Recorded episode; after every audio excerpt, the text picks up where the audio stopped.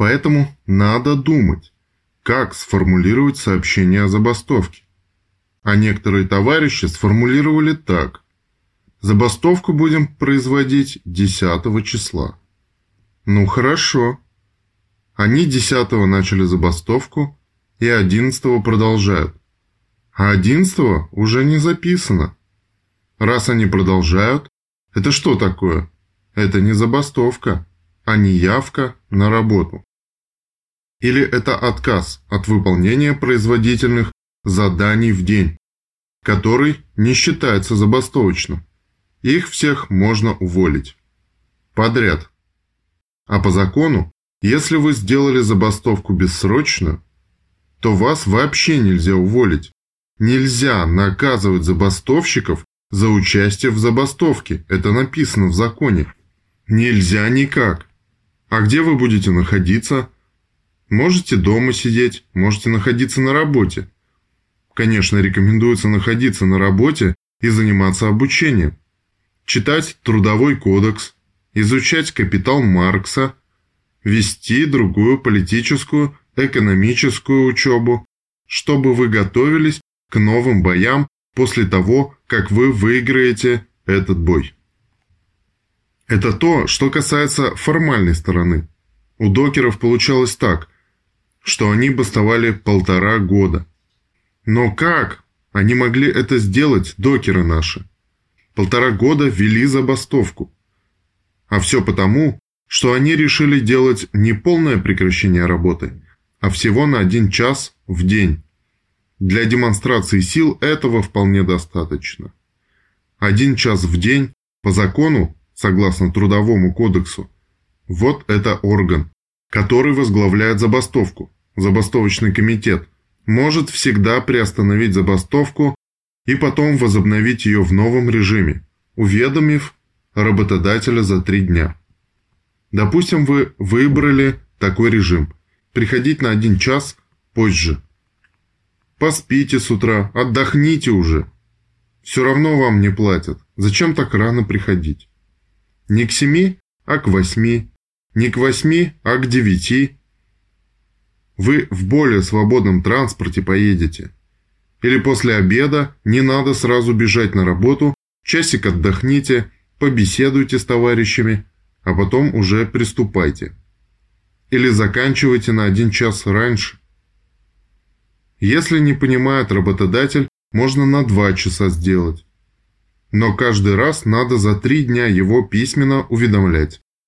Процедуру уже проходить никакую не надо, все решает забастовочный комитет. Например, забастовочный комитет установил режим 6-часового рабочего дня. И при бессрочной забастовке теперь вы можете так и работать постоянно и бороться при этом за повышение зарплаты. Понятно, что для организации забастовки надо выполнить и другие требования. Есть такой минимальный объем работ, который во время забастовки выполняется для больниц, для каких-то оборонных предприятий и так далее.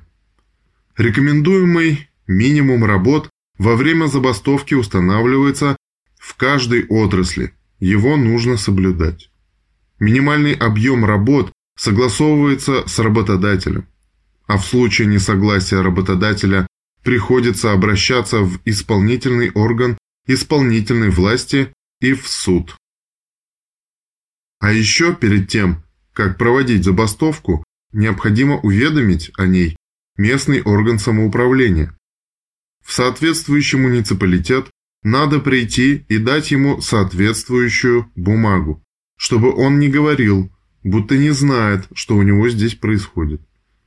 Например, нам приходилось ходить в морские ворота Санкт-Петербурга, а они прятались, чтобы мы не пришли. А поскольку они прятались, мы бумажку оставили, зафиксировав, что они ее получили. Все это нужно сделать, чтобы работодатель не смог через суд добиться объявления забастовки незаконной. Организация забастовки – очень важное дело. А во время вот такой забастовки, которая идет формально, уже можно использовать и разные неформальные средства. в то время, которое не считается забастовочным, не включено в забастовку, что вы можете делать? Во-первых, вы можете работать по правилам, то есть строго изучить все правила, вызывать, скажем, инженеров по технике безопасности, слушать каждое утро их рассказы про то, как надо правильно работать, задавать им вопросы. И это все в рабочее время. Потом проверять технику. Никогда не ездить на неисправной технике. А какая техника исправна? Сами понимаете. И вот вы будете стоять над душой ремонтников и ждать, когда они, наконец, ее починят. Когда починят, начнете работать. Второе. Если у вас идет снижение выработки, у докеров, допустим, было снижение со 180 нормы до 102% нормы. Надо думать о том, что не надо уменьшать до уровня меньше, чем 101% нормы, потому что вам могут сказать, что вы не выполняете норму, не выполняете производственное задание. А если вы делаете 102%, почему больше не делаете? А нет настроения. Вот 102% делаю и все. Или у докеров уже в недавнее время была такая практика. Вот сколько вы выработали, столько и получите. Они стали медленнее работать, меньше вырабатывать и, соответственно, меньше получать зарплаты. Ничего не нарушили. Медленнее работать. Могу я ездить на технике в два раза медленнее? Могу. А могу и еще в два раза медленнее. А могу и еще в два раза медленнее. Выходит генеральный директор, смотрит в окно и видит, как в замедленном кино. Все машины едут, но не торопятся. А чего торопиться? Энтузиазма нет. Почему нет? А потому что нет хорошей, нормальной зарплаты. Понятно, что поэтому докеров, которые умели использовать забастовки, зарплаты не такие, как у других. 80-90 тысяч в месяц. И докеры знают, что если вы будете много работать, вы не повысите зарплату. Потому что вы не сможете организовать забастовку.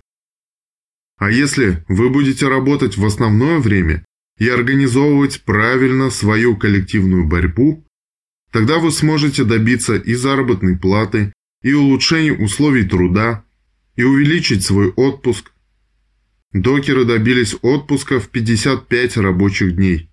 Потом их черт попутал, и мне не удалось их отговорить.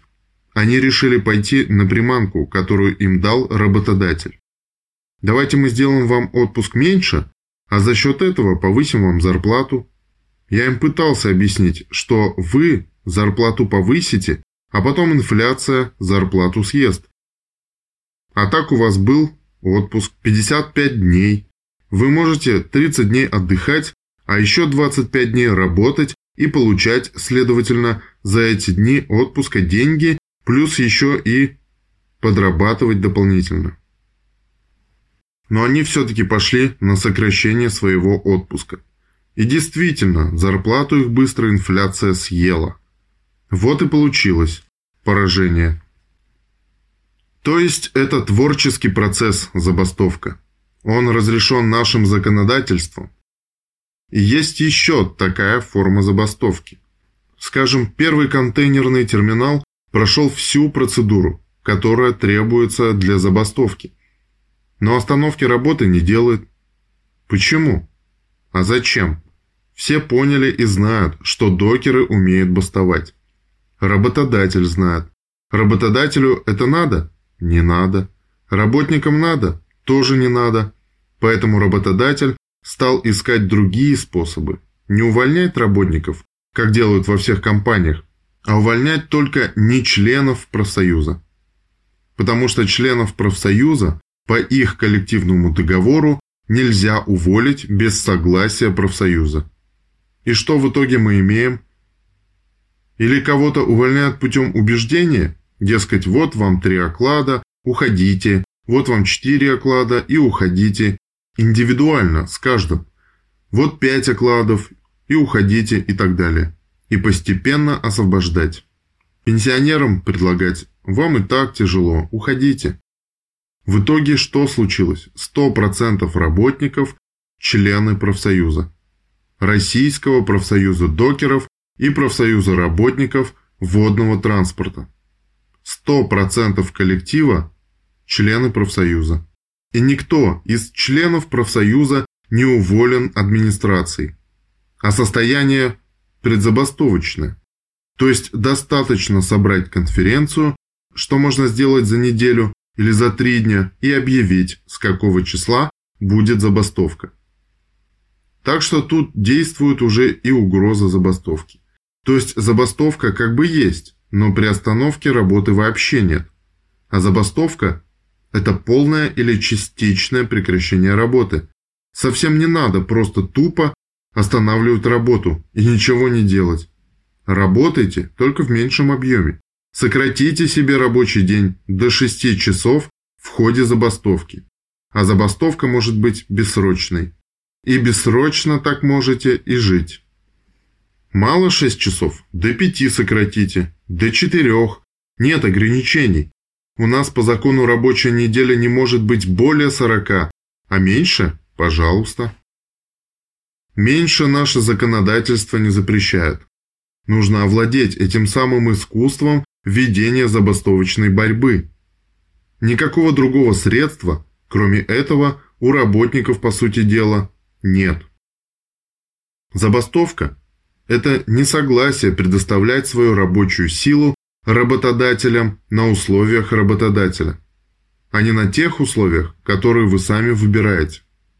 Или, по крайней мере, на тех, на которых вы договорились. А если вы хотите договориться, значит, вы должны выступать коллективно, все вместе и дружно. И тогда вы можете договориться на хороших условиях. В одиночку договориться невозможно.